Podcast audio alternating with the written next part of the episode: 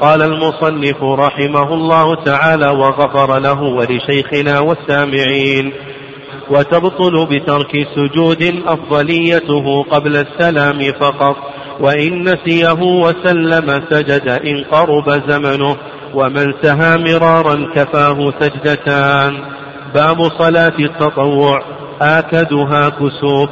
ثم استسقاء ثم تراويح ثم وتر ويفعل بين العشاء والفجر وأقله ركعة وأكثره إحدى عشرة. مثنى مثنى ويوتر بواحدة وإن أوتر بخمس أو سبع لم يجلس إلا في آخرها. وبتسع يجلس عقب الثامنة ويتشهد. ولا يسلم ثم يصلي التاسعة ويتشهد ويسلم وأدنى الكمال ثلاث ركعات بسلامين يقرأ في الأولى سبح وفي الثانية الكافرون وفي الثالثة الإخلاص ويقنت فيها بعد الركوع فيقول اللهم اهدني فيمن هديت وعافني فيمن عافيت وتولني فيمن توليت وبارك لي فيما أعطيت وقني شر ما قضيت إنك تقضي ولا يقضى عليك إنه لا يذل من واليت ولا يعز من عاديت تباركت ربنا وتعاليت اللهم إني أعوذ برضاك من سخطك وبعفوك من عقوبتك وبك منك لا أحصي ثناء عليك أنت كما أثنيت على نفسك اللهم صل على محمد وعلى آل محمد ويمسح وجهه بيديه تقدم لنا جملة من أحكام سجود السهو وتكلمنا عن زيادة الأقوال وأنها أربعة أنواع. وكذلك أيضا تكلمنا عن السبب الثاني من أسباب سوء السهو وهو النقص. وذكرنا بأن النقص إما أن يكون نقصا لركن من الأركان وإما أن يكون نقصا لواجب من الواجبات وإما أن يكون نقصا لمستحب من المستحبات وذكرنا أن نقص الأركان أنواع وكذلك أيضا نقص الواجبات أنواع. وأما نقص المستحبات فتقدم هذا في باب صفة الصلاة وأن المؤلف رحمه الله يرى أن ترك المستحب يباح له السجود. وذكرنا الرأي الثاني أنه إن كان من عادته أنه يأتي به فإن السجود مشروع وإن, كان من عادته أنه لا يأتي به إلى آخره فإن السجود غير مشروع. وكذلك أيضا تكلمنا عن السبب الثالث من أسباب سوء السهو وهو الشك وأن المؤلف يرى أنه مع الشك يأخذ بالأقل يبني على اليقين. وذكرنا اختيار شيخ الإسلام تيمية رحمه الله في هذه المسألة. وكذلك أيضا تكلم المؤلف رحمه الله على ما إذا شك في زيادة من الزيادات أو شك في ترك واجب من الواجبات إلى آخره. ثم بعد ذلك قال المؤلف رحمه الله و وتبطل وتبطل بترك سجود سهو أفضليته قبل السلام فقط. سجود السهو إذا تركه المصلي هل تبطل الصلاة أو لا تبطل الصلاة؟ قال لك المؤلف رحمه الله إن كان هذا السجود الأفضل أن يؤتى به قبل السلام فإن الصلاة تبطل بتركه. وإن كان هذا السجود لك أن تأتي به قبل السلام ولك أن تأتي به بعد السلام ولا يفضل أن تأتي به قبل السلام. ليس هناك فضيلة على أن تأتي به قبل السلام. فهذا لا تبطل الصلاة بتركه. وسجود السهو يعني قبل ذلك قبل قبل أن نبين ما يتعلق بسجود السهو هل تبطل الصلاة بتركه ولا تبطل الصلاة بتركه؟ تبين المذهب فيما يتعلق بمحل سجود السهو. محل سجود السهو قبل السلام وبعد السلام. وعلى هذا يقولون له حالتان. الحالة الأولى حالة جواز. يجوز سجود السهو قبل السلام وبعد السلام مطلقا. سواء كان لزيادة أو نقص أو شك. يجوز لك أن تسجد قبل السلام ويجوز لك أن تسجد بعد السلام مطلقا. طيب. الحالة الثانية حالة أفضلية فقط ليست حالة وجوب. الأفضل أن تسجد بعد السلام الأفضل أن تسجد بعد السلام إذا سلمت قبل تمام الصلاة. إذا سلمت قبل السلام قبل تمام الصلاة فالأفضل أن تسجد قبل السلام. ما عدا ذلك؟ الأفضل أن تسجد قبل السلام. أعيد المذهب بالنسبة لمحل السجود. عندنا حالتان الحالة الأولى حالة ماذا؟ جواز واختيار. أنت بالخيار. إن شئت أن تسجد قبل السلام فاسجد قبل السلام. وإن شئت أن تسجد بعد السلام فاسجد بعد السلام. سواء كان لزيادة أو نقص أو شك. لكل سهو. هذه الحالة الأولى وهي حالة الجواز. الحالة الثانية وهي حالة الأفضلية. ما هو الأفضل؟ وليس الوجوب ليس هناك شيء واجب. الأفضل أن تسجد قبل السلام إلا في حالة واحدة وهي ما إذا سلمت قبل تمام الصلاة فالأفضل أن تسجد بعد السلام. واضح؟ الحالة الأولى اختيار. واضح. الحالة الثانية أفضلية. ما هو الأفضل؟ لك تسجد قبل السلام ولا بعد السلام؟ قبل السلام. إلا في حالة واحدة وهي ما إذا سلمت قبل تمام الصلاة فالأفضل أن تسجد بعد السلام. وبعض الحنابلة يضيف حالة ثانية لكن هذا المذهب. إذا سلمت قبل تمام الصلاة فالأفضل أن تسجد بعد السلام. ما عدا ذلك؟ الأفضل أن تسجد قبل السلام. طيب متى يبطل سجود السهو؟ متى تبطل الصلاة إذا تركت سجود السهو؟ قال لك إذا تركت سجود السهو الذي أفضليته قبل السلام إذا تركته متعمدا بطلت صلاتك. مثال ذلك إنسان نسي أن يقول سبحان ربي الأعلى. هنا يجوز أن يسجد قبل السلام وبعد السلام لكن ما هو الأفضل؟ هل الأفضل أن يسجد قبل السلام أو الأفضل أن يسجد بعد السلام؟ قبل السلام. طيب ترك السجود السهو متعمدا. وش حكم الصلاة؟ تبطل الصلاة.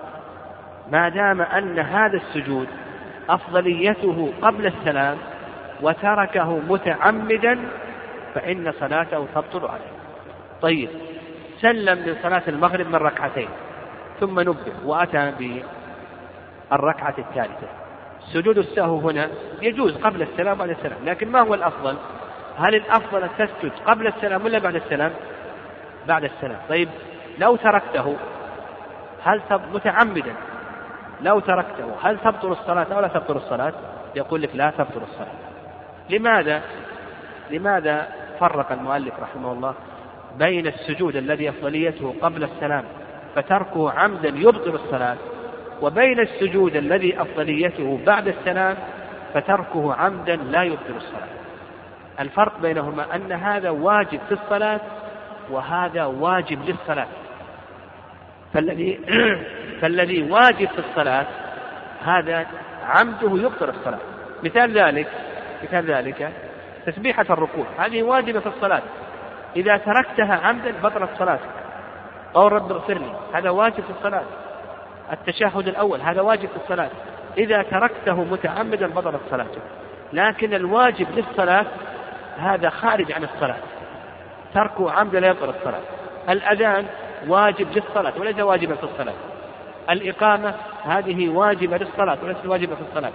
الجماعة هذه واجبة للصلاة وليست واجبة في الصلاة. مثل أيضا سجود السهو الذي يقوم بعد السلام هذا واجب للصلاة وليس واجبا في الصلاة. فعمد ترك هذه الأشياء وترك هذه الأشياء عمدا هذا لا يبطل الصلاة. فتبين لنا على كلام المؤلف رحمه الله أن السجود الذي أفضليته قبل السلام عمده يبطل الصلاة تركه عمدا يبطل الصلاة والسجود الذي أفضليته بعد السلام تركه عمدا لا يبطل الصلاة لأن الفرق بينهما لأن هذا واجب في الصلاة وهذا واجب في الصلاة طيب بالنسبة لمحل السجود نفهم من هذا محل السجود على المذهب كما قلنا عندهم اختيار جواز وعندهم أفضلية. يجوز لك أن تسجد قبل السلام وأن تسجد بعد السلام أنت بالقيام. لكن ما هو الأفضل؟ قال لك الأفضل أن تسجد قبل السلام إلا في حالة واحدة وهي ما إذا سلمت قبل تمام الصلاة. فإذا سلمت قبل تمام الصلاة فالأفضل أن تسجد بعد السلام. هذا المشهور من مذهب الإمام أحمد رحمه الله. والرأي الثاني رأي الشافعي رحمه الله. أن سجود السهو يكون قبل السلام وأبو حنيفة يقول بعد السلام والإمام مالك رحمه الله يقول إن كان عن زيادة فبعد السلام وإن كان عن نقص فقبل السلام. وعند شيخ الإسلام تيمية رحمه الله فعندنا رأي أبي حنيفة رحمه الله بعد السلام رأي مالك آه الشافعي قبل السلام رأي الإمام مالك رحمه الله إن كان عن زيادة فبعد السلام وإن كان عن نقص فقبل السلام. واختيار شيخ الإسلام تيمية رحمه الله نعم شيخ الإسلام تيمية رحمه الله يقول قبل السلام في حالتين وبعد السلام في حالتين. يجب أن يسجد قبل السلام في حالتين ويجب أن يسجد بعد السلام في حالتين. الحالتان اللتان يجب فيهما السجود قبل السلام. إذا كان السهو عن نقص فإذا كان السهو عن نقص فإنه يجب عليه أن يسجد قبل السلام. الحالة الثانية إذا كان السهو عن شك ولم يترجح له شيء فإنه يأخذ بالأقل ويسجد للسهو قبل السلام. فعندنا حالتان الحالة الأولى إذا كان السهو عن نقص. الحالة الثانية إذا كان عن شك ولم يترجح له شيء فيأخذ بالأقل ويسجد قبل السلام. الحالتان اللتان يجب فيهما السجود بعد السلام. إذا كان السهو عن زيادة. والحالة الثانية إذا كان السهو عن شك وترجح له أحد الأمرين فإنه يعمل بالراجح ويسجد للسهو بعد السلام. وهذا اختيار شيخ الإسلام تيمية رحمه الله وهو الذي تجتمع فيه الأدلة هذا هو الأقرب والذي تجتمع فيه الأدلة. نعم. نعم. وقال المؤلف رحمه الله وتبطل بترك السجود سهو أفضليته قبل السلام فقط قال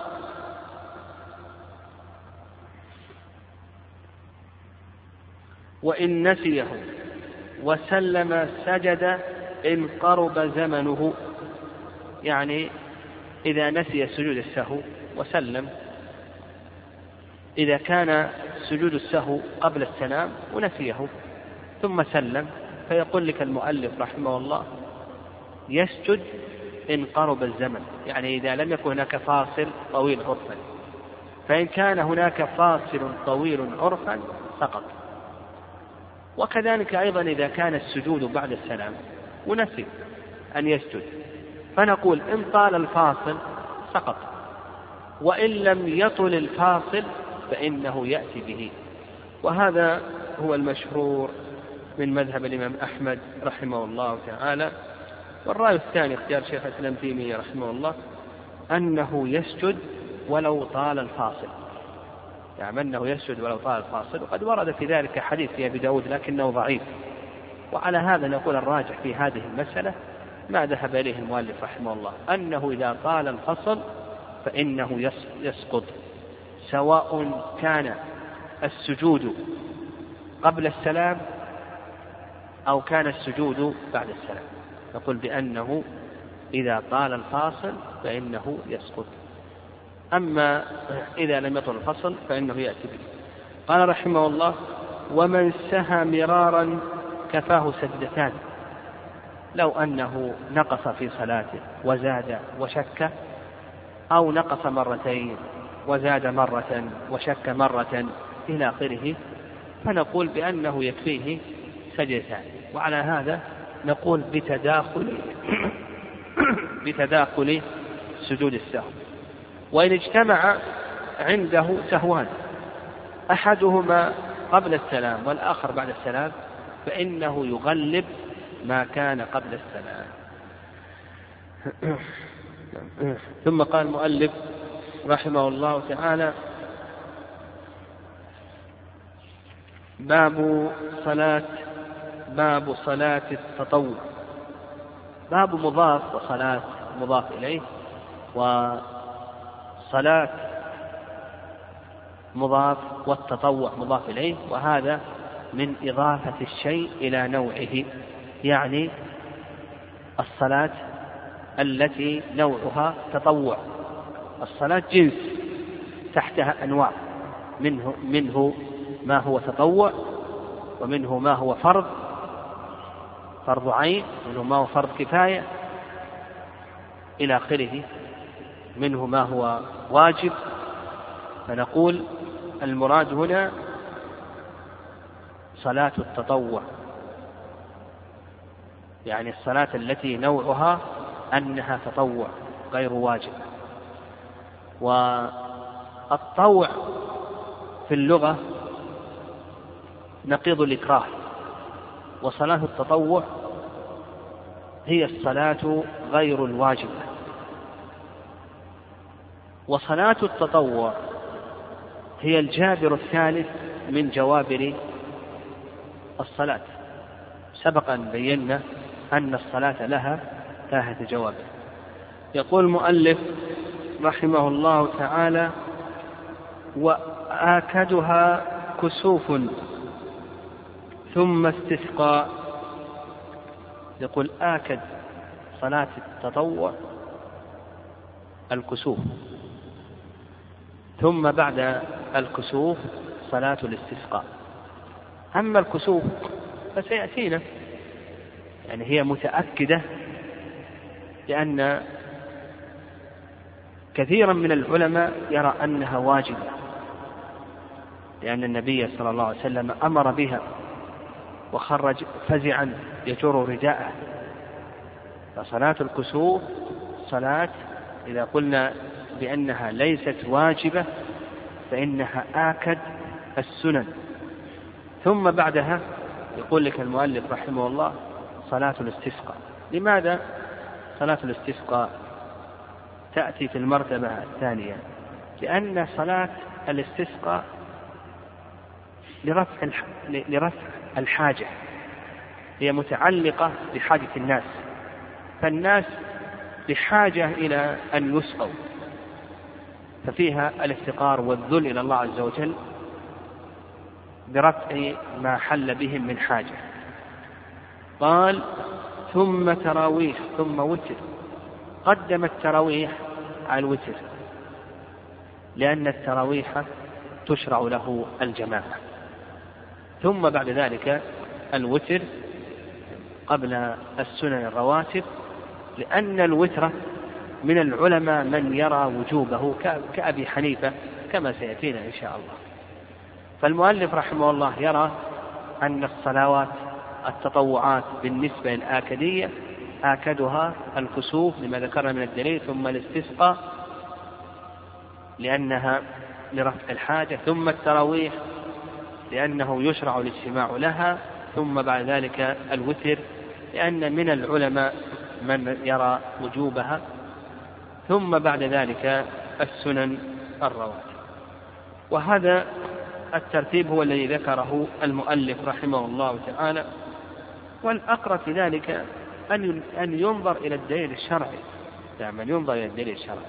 أما صلاة الكسوف كونها تأتي في المرتبة الأولى فهذا ظاهر لأنه كما ذكرنا من العلماء من يرى وجوبها وأن القول بالوجوب قول قوي.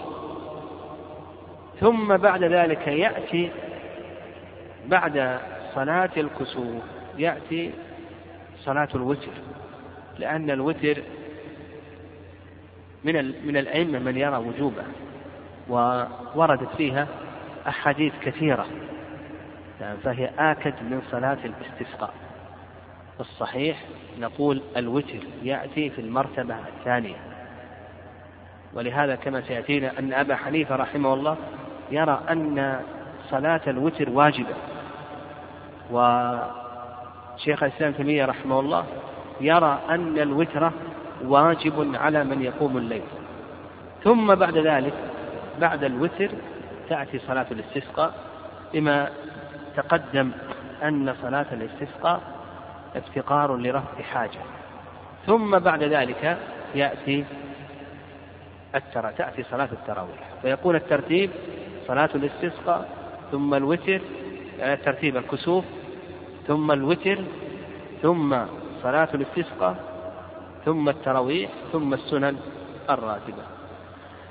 قال المؤلف رحمه الله تعالى ثم وتر يفعل بين العشاء والفجر. الوتر تحته مباحث.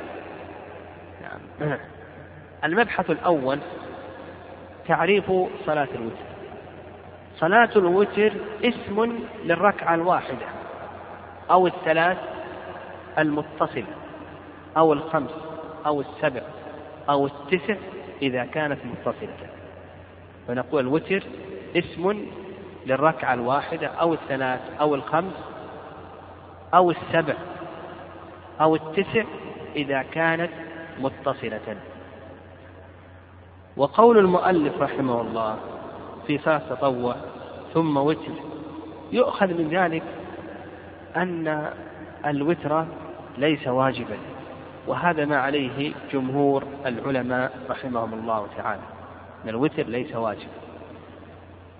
واستدل الجمهور بأدلة كثيرة من ذلك حيث ابن عباس رضي الله تعالى عنهما لما بعث النبي صلى الله عليه وسلم معاذا إلى اليمن.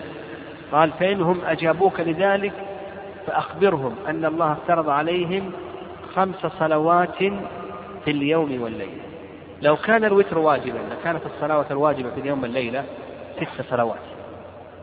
والله عز وجل قال خمس صلو... آه، النبي صلى الله عليه وسلم قال خمس صلوات في اليوم والليلة ومثله أيضا حيث طلحة ابن عبيد الله رضي الله تعالى عنه في قصة الرجل من أهل نجد الذي جاء يسأل النبي صلى الله عليه وسلم عن الإسلام فأخبره النبي صلى الله عليه وسلم بأنه يجب عليه خمس صلوات في اليوم والليلة.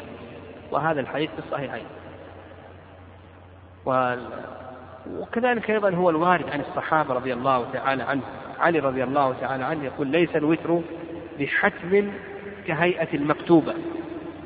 وكذلك أيضا ورد عن عبادة رضي الله تعالى عنه الوتر أمر حسن الوتر أمر حسن وليس بواجب. وعند أبي حنيفة أن الوتر واجب دلوا على ذلك بحديث أبي أيوب الوتر حق.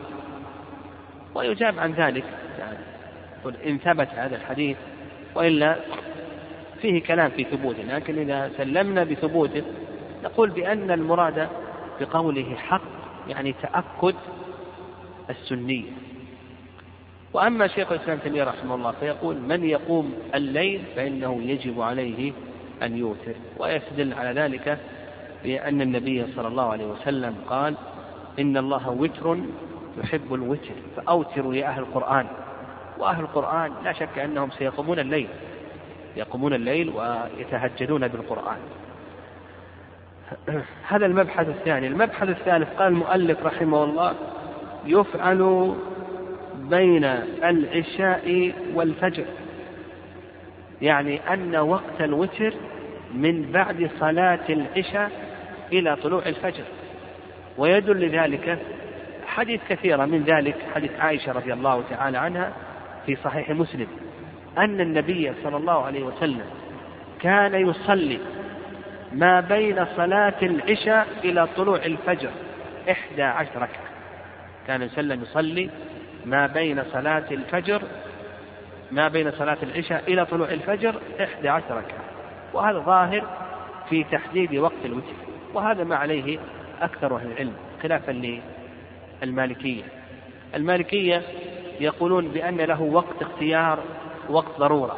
الوتر يقولون له وقت اختيار ووقت ضرورة. وقت الاختيار إلى طلوع الفجر. ووقت الضرورة إلى انتهاء صلاة الصبح. وقت اختيار إلى طلوع الفجر.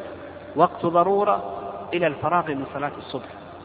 ويستدل على ذلك بورود الوتر عن طائفة من السلف. الوتر ورد عن طائفة من السلف بعد طلوع الفجر.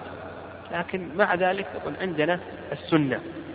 والسنة صريحة بأن صلاة الليل تنتهي بطلوع الفجر وإذا طلع الفجر ذهب الليل وذهبت صلاة الليل. فالصواب في ذلك أن الوتر ينتهي بطلوع الفجر. لكن ما بعد طلوع الفجر كما سيأتينا إن شاء الله هو قضاء الوتر. وسيأتينا إن شاء الله متى يقضى الوتر. وأيضا قول المؤلف رحمه الله يفعل بين العشاء ظاهر كلام المؤلف سواء فعلت العشاء في وقتها أو فعلت العشاء في وقت المغرب تقديما.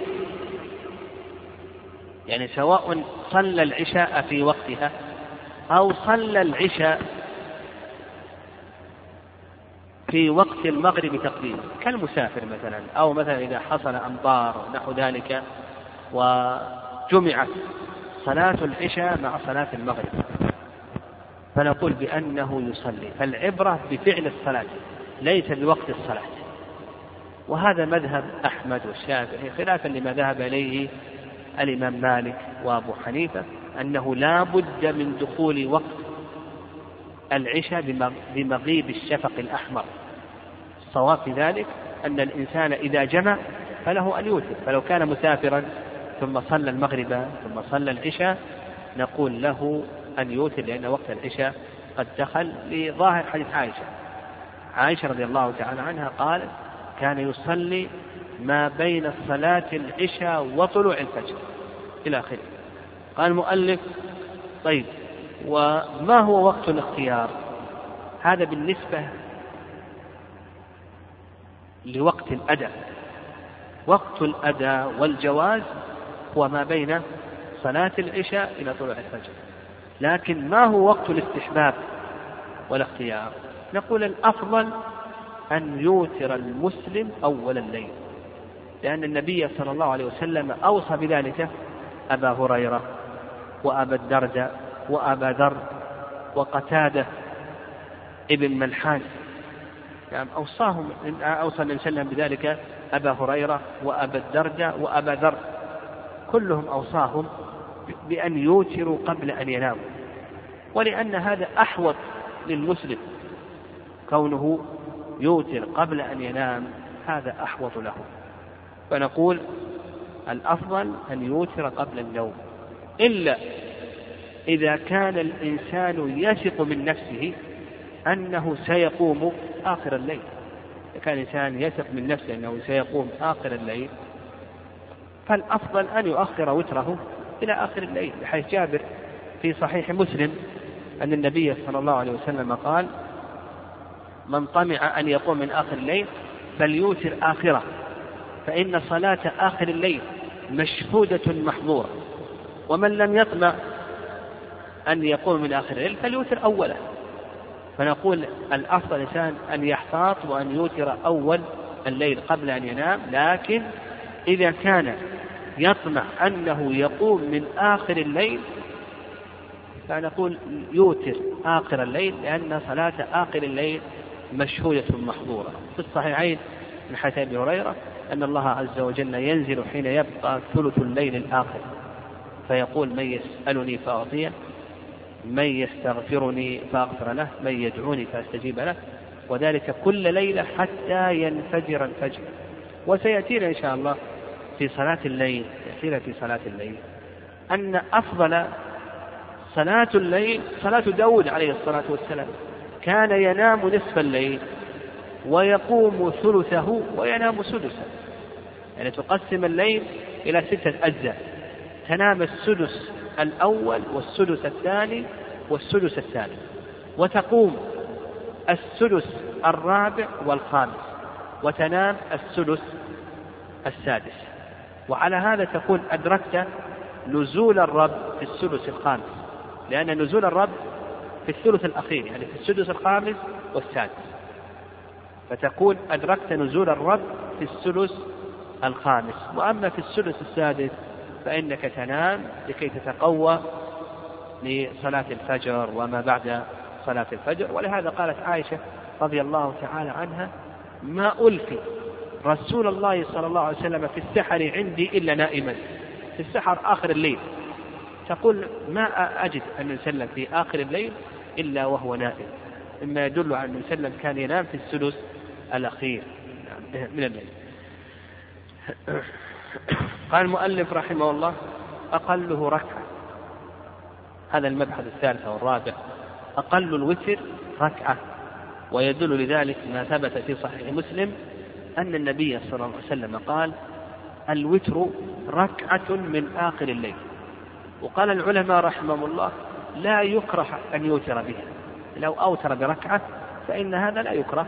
وقد ورد ذلك عن عشرة من أصحاب رسول الله صلى الله عليه وسلم أنهم أوتروا بركعة واحدة. فأقل الوتر ركعة واحدة. وأكثر الوتر قال لك المؤلف وأكثره إحدى عشرة. نعم وأكثره إحدى عشرة.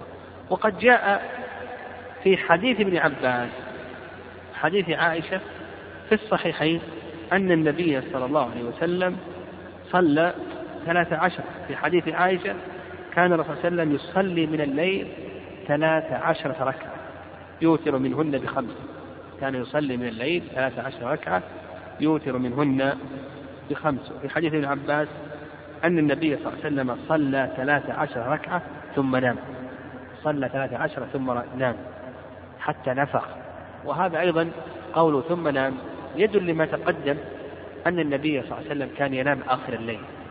وكما هي صلاة داود عليه الصلاة والسلام. فهل نقول بأن أكثر الوتر إحدى عشرة كما جاء في حديث عائشة؟ أو نقول بأن أكثر الوتر ثلاثة عشرة كما جاء في حديث ابن عباس رضي الله تعالى عنهما. هذا موضع خلاف. وابن القيم رحمه الله في كتابه الهدي في هذا المعاد تكلم وذكر أقوال الناس في هذه المسألة. فقال بعض العلماء بأن أكثر الوتر إحدى عشرة كما جاء في حديث عائشة وفي حديث عائشة الآخر ما كان ما كان الرسول صلى الله عليه وسلم يزيد في رمضان ولا غيره على إحدى عشر ركعة. وأما بالنسبة للركعتين فقال بعض العلماء بأن هاتين الركعتين هما سنة العشاء. وقال بعض العلماء بأن هاتين الركعتين هما الركعتان الخفيفتان اللتان كان النبي صلى الله عليه وسلم يفتتح بهما صلاة الليل. وقال بعض العلماء بأن هاتين الركعتين هي سنة العشاء. وقال بعض العلماء بأن هذا محمول على التنويع. محمول على التنويع. وأن أن النبي صلى الله عليه وسلم تارة يوتر بثلاث عشر. نعم تارة يوتر بثلاث عشر. وعلى هذا نقول على هذا نقول الهدي الغالب لوتر النبي صلى الله عليه وسلم هو إحدى عشر. هذا الهدي الغالب. الهدي الغالب على وتر النبي صلى الله عليه وسلم هو إحدى عشر ركعة. وربما زاد كما جاء في حديث ابن عباس إلى ثلاث عشرة وربما نقص. ربما نقص إلى تسع وسبع لكن الهدي الغالب على وتر النبي صلى الله عليه وسلم هو إحدى عشرة ركعة.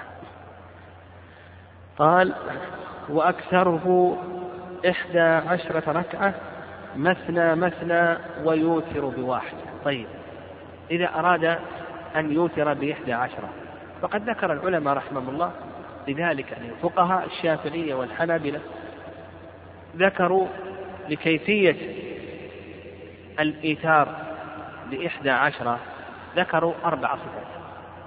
الصفة الأولى أن يصلي مثنى مثنى كما جاء في حديث عائشة رضي الله تعالى عنها.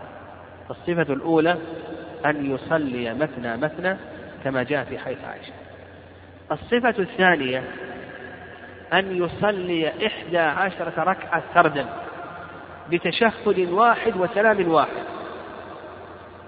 الصفة الثالثة أن يصلي عشر ركعات سردا ثم يجلس للتشهد ولا يسلم ثم يقوم ويأتي بالركعة الحادية عشرة ويتشهد ويسلم يعني يصلي إحدى عشرة بتشهدين وسلام واحد. الصفة الرابعة والأخيرة أن يصلي أربع ركعات ثم يفصل ثم يصلي أربعا ثم يفصل ثم يصلي ثلاثة. يصلي أربعا ثم يفصل أربعا ثم يفصل ثم يصلي ثلاثة والصحيح من هذه الصفات ما دل له حديث عائشة أن النبي صلى الله عليه وسلم كان يوتر ما بين صلاة العشاء إلى طلوع الفجر بإحدى عشر ركعة يسلم من كل ركعتين. فالصواب في ذلك أنه يسلم من كل ركعتين كما جاء في حديث عائشة في مسلم. على الصواب. طيب قال المؤلف رحمه الله مثنى مثنى ويوتر بواحد. قال وإن أوتر بخمس أو سبع لم يجلس إلا في آخرها. إذا أراد أن يوتر بخمس فما صفة الإيتار بخمس؟ نقول صفة الإيتار بخمس أن تسردها سردا بتشهد واحد وسلام واحد كما جاء في حديث أم سلمة في صحيح مسلم أن النبي صلى الله عليه وسلم كان يوتر بسبع وبخمس لا يفصل بينهن بسلا لا يفصل بينهن بسلام ولا كلام. فإذا أردت أن توتر بخمس نقول السنة أن تسردها سردا. تشهد واحد وسلام واحد إذا أردت أن توتر بسبع كيفية الإيتار بسبع؟ نقول أيضا السنة أن تسردها سردا بتشهد واحد وسلام واحد. هكذا جاء في حديث أم سلمة في صحيح مسلم. وجاء عند الإمام أحمد رحمه الله بتشهدين وسلام واحد. بتشهدين وسلام واحد. وعلى هذا نقول بأن السبع لها صفتان. الصفة الأولى أن تسردها سردا بتشهد واحد وسلام واحد. والصفة الثانية أن تسردها سردا لكن بتشهدين وسلام واحد. إذا أردت أن توتر بتسع قال وبتسع يجلس عقب الثامنة ويتشهد ولا يسلم ثم يصلي التاسعة ويتشهد ويسلم. إذا أردت أن توتر بتسع فأيضا السنة أن تسردها سردا لكن بتشهدين وسلام واحد. التشهد الأول يكون بعد الثامنة والتشهد الثاني يكون بعد التاسعة ودل ذلك حيث عائشة رضي الله تعالى عنها في صحيح مسلم. قال المؤلف وأدنى الكمال ثلاث ركعات بسلامين يقرأ في الأولى إلى آخره. أدنى الكمال أن تصلي ثلاث ركعات. الكمال ثلاث فأكثر. أقل الكمال ثلاث الخمس من الكمال والسبع من الكمال. وكلما زدت فهو من الكمال. حتى تبلغ وتر النبي صلى الله عليه وسلم. كما ذكرنا لكم أن وتر النبي صلى الله عليه وسلم الغالب عليه هو إحدى عشر ركعة. فأدنى الكمال أقل الكمال هو ثلاث يعني ثلاث لأن الثلاث هي أقل الجمع. ويقول المؤلف رحمه الله وأدنى الكمال ثلاث ركعات. بسلامين. نعم بسلامين. فإذا أردت أن توتر بثلاث لك صفتان. الصفة الأولى أن تسلم بعد الثنتين وتسلم بعد الواحدة. فتوتر بثلاث بسلامين. وهذا المشهور من المذهب وهو الذي مشى عليه المؤلف رحمه الله تعالى. ودل له حديث ابن عمر رضي الله تعالى عنهما. الصفة الثانية أن تصلي ثلاث ركعات سردا بتشهد واحد وسلام واحد. تصلي ثلاث ركعات سردا تشهد واحد وسلام واحد كما ورد ذلك في حديث عائشة رضي الله تعالى عنها. قال المؤلف يقرأ في الأولى بسبح وفي الثانية قل يا أيها الكافرون وفي الثالثة بالإخلاص. نعم. ويعني إذا أوتر بثلاث ركعات فإنه يستحب له أن يقرأ في الركعة الأولى بسبح في الركعة الثانية بالكافرون في الركعة الثالثة بالإخلاص. وهذا دل له حيث بي بن كعب رضي الله تعالى عنه. نعم دل له حيث بي بن كعب رضي الله تعالى عنه رواه أبو داود والنسائي وابن ماجه نعم. وهذا الحديث نعم. نعم هذا الحديث يعني فيه كلام لأهل العلم رحمهم الله وعلى هذا نقول نعم على هذا نقول بأن الإنسان لا يداوم على ذلك. نعم وإنما يفعل ذلك بعض الأحيان. في بعض الأحيان يوتر بسبح والكافرون والإخلاص وبعض الأحيان يترك ذلك. يعني يترك ذلك لأن الحديث الوارد حيث أبي بن كعب رضي الله تعالى عنه فيه كلام في أهل العلم في ثبوته إلى آخره. وأضعف من حديث عائشة رضي الله تعالى عنها أنه يصلي في الركعة الأولى بيسبح في الركعة الثانية بالكافرون وفي الركعة الثالثة بالإخلاص والمعوذتين. هذا الحديث لا يثبت أنكره الإمام أحمد رحمه الله تعالى. وعلى هذا نقول لو فعل يعني حديث أبي بن كعب لا بأس بناء على أنه يثبته بعض العلم وأنه وأن إسناده حسن يقول لو فعله أحيانا لكن لا يداوم على ذلك. قال رحمه الله ويقنت بعد الركوع. القنوت يطلق على معاني منها القيام والسكوت وطول العبادة والدعاء والتسبيح والخشوع. والمراد بالقنوت هنا الدعاء. نعم المراد الدعاء. ويقول لك المؤلف رحمه الله يقنت يعني يدعو يدعو. والقنوت هذا من سنن الوتر. يعني بعض الناس يظن أنه إذا ما قنت ما أوتر. هذا ليس بصواب. يعني واختلف العلماء رحمه الله هل القنوت مشروع؟ كل ليلة أو أنه ليس مشروعا كل ليلة. فمذهب أحمد وأبي حنيفة أن القنوت مشروع كل ليلة. يعني يشرع أن يقنت كل كل ليلة. والوتر مشروع كل ليلة. فكل ما أوتر يقنت. هذا ما ذهب إليه الإمام أحمد وكذلك أيضا أبو حنيفة. والرأي الثاني رأي مالك والشافعي أن القنوت لا يشرع إلا في النصف الثاني من رمضان. طول السنة ما يقنت إلا في النصف الثاني من رمضان.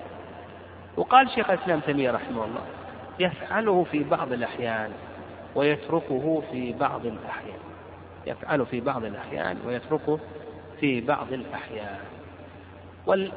والذي يتأمل هدي النبي صلى الله عليه وسلم الذين وصفوا صلاة النبي صلى الله عليه وسلم بالليل كعائشة حذيفة بن عباس جابر بن مسعود وغيرهم الذين وصفوا صلاة النبي صلى الله عليه وسلم بالليل ما ذكروا أن النبي صلى الله عليه وسلم كان يقنط وعلى هذا نقول الهدي الغالب للنبي صلى الله عليه وسلم أنه ما كان يقنط وعلى هذا نقول لا يشرع القنوت لا يشرع القنوت غالبا. لكن لو قنت في بعض الأحيان بناء على حديث حيث أبي بن كعب صلى الله عليه وسلم قنت يعني هذا ضعيف لا يثبت عن النبي صلى الله عليه وسلم. ما في إلا حيث الحسن. النبي صلى الله عليه وسلم علمه كلمات يقولهن في قنوت الوتر. بعض العلماء أيضا ينازع في ذلك ويقول بل الصحيح في صلاة الليل. لكن على كل حال على كل حال نقول يقنت يعني نقول بأنه يقنت في بعض الأحيان. ويتركه في كثير من الأحيان. لأن أكثر الذين وصفوا صلاة النبي صلى الله عليه وسلم بالليل ما ذكروا أن النبي صلى الله عليه وسلم كان يقنت طيب قال لك ويقنت بعد الركوع. يعني يقنت بعد الركوع. ويدل لذلك أن هذا هو اللي ثبت عن النبي صلى الله عليه وسلم في قنوت النوازل. النبي صلى الله عليه وسلم في قنوت النوازل كما في حديث أبي هريرة وأنس وابن عباس أن النبي صلى الله عليه وسلم كان يقنت بعد الركوع. وأما القنوت قبل الركوع فهذا جاء فيه حديث أبي بن كعب رضي الله تعالى عنه. يعني جاء فيه حديث أبي بن كعب رضي الله تعالى عنه. وهذا الحديث ضعفه الإمام أحمد رحمه الله تعالى. يعني ضعفه الإمام أحمد رحمه الله. كذلك ابن خزيمة بن المنذر إلى آخره. وعلى هذا نقول بأنه يقنت بعد قبل الركوع. قال المؤلف رحمه الله تعالى ويقول اللهم اهدني فيمن هديت وعافني فيمن عافيت وتولني فيمن توليت. وهذا يعني قوله اللهم اهدني فيمن هديت. الهداية هي الدلالة من الله عز وجل وتطلق على التوفيق والإرشاد لأن الهداية قسمان هداية توفيق وهداية إرشاد. كون الإنسان يدعو بالهداية يدعو بهاتين الهدايتين.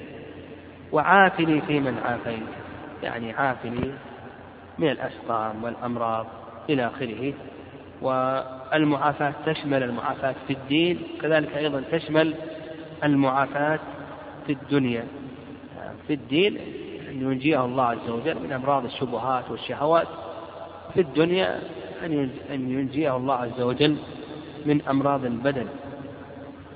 وقوله اللهم اهدني فيمن هديت وعافني فيمن عافيت هذا من باب التوسل الله عز وجل بإنعامه على الآخرين فأنت تقول يا الله كما أنك هديت فلان وفلانا وعافيت فلان وفلانا فاهدني كما هديتهم وعافني كما عافيتهم. قال وتولني في من توليت الولي ضد العدو. نعم الولي ضد العدو. وولاية الله عز وجل تنقسم إلى قسمين ولاية عامة وولاية خاصة. نعم. والمراد بذلك الولاية الخاصة تقتضي الحفظ والكلاءة والنصر إلى آخره. أما الولاية العامة بمعنى الاطلاع والعلم ونحو ذلك فهذه شاملة لكل الناس المسلمين والكفار. لكن المقصود هنا الولاية الخاصة. وبارك لي فيما أعطيت. يعني اطرح البركة يا الله الزيادة والوقاية من الآفات فيما أعطيت يعني فيما أنعمت علي. وقني شر ما قضيت إنك تقضي ولا يقضى عليك. يعني ما قدرته وقضيته يا الله فاعصمني واحمني من سوء هذا القضاء. إنه لا يذل من واليت ولا يعز ولا يعز من عاديت. يعني من توليته ولاية الخاصة فإنه لا يكون ذليلا. كذلك أيضا من عاديته وكنت له عدوا فإنه لا يكون عزيزا. تباركت ربنا وتعاليت. هذا الحديث حديث الحسن أن النبي صلى الله عليه وسلم علمه كلمات يقولهن في قنوت الوتر. وهذا الحديث رواه الإمام أحمد رحمه الله تعالى وكذلك أيضا أبو داود والترمذي وابن حبان وغيرهم. وهذا الحديث صححه جمع من العلم صححه جمع من العلم صححه ابن خزيمة وكذلك أيضا ابن حبان والحاكم وحسنه الترمذي. قال اللهم إني أعوذ برضاك من سخطك وبعفوك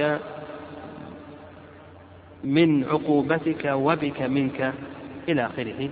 أيضا يشرع أن يقول هذا الذكر يعني يشرع أن يكون أن يقول هذا الذكر في آخر القنوت.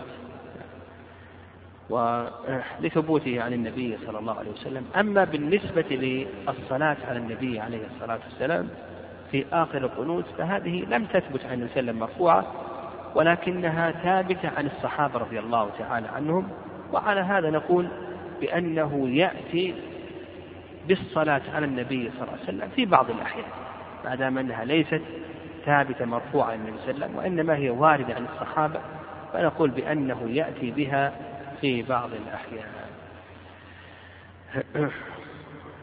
اللهم صل وسلم على محمد. قال ويمسح وجهه بيديه. مسح الوجه باليدين هذا ورد فيه حديث ابن عباس حديث عمر رضي الله تعالى عنهما.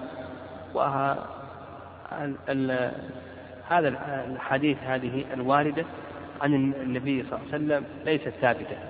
وعلى هذا نقول بأنه لا يشرع له أن يمسح وجهه بيديه. نعم والله أعلم.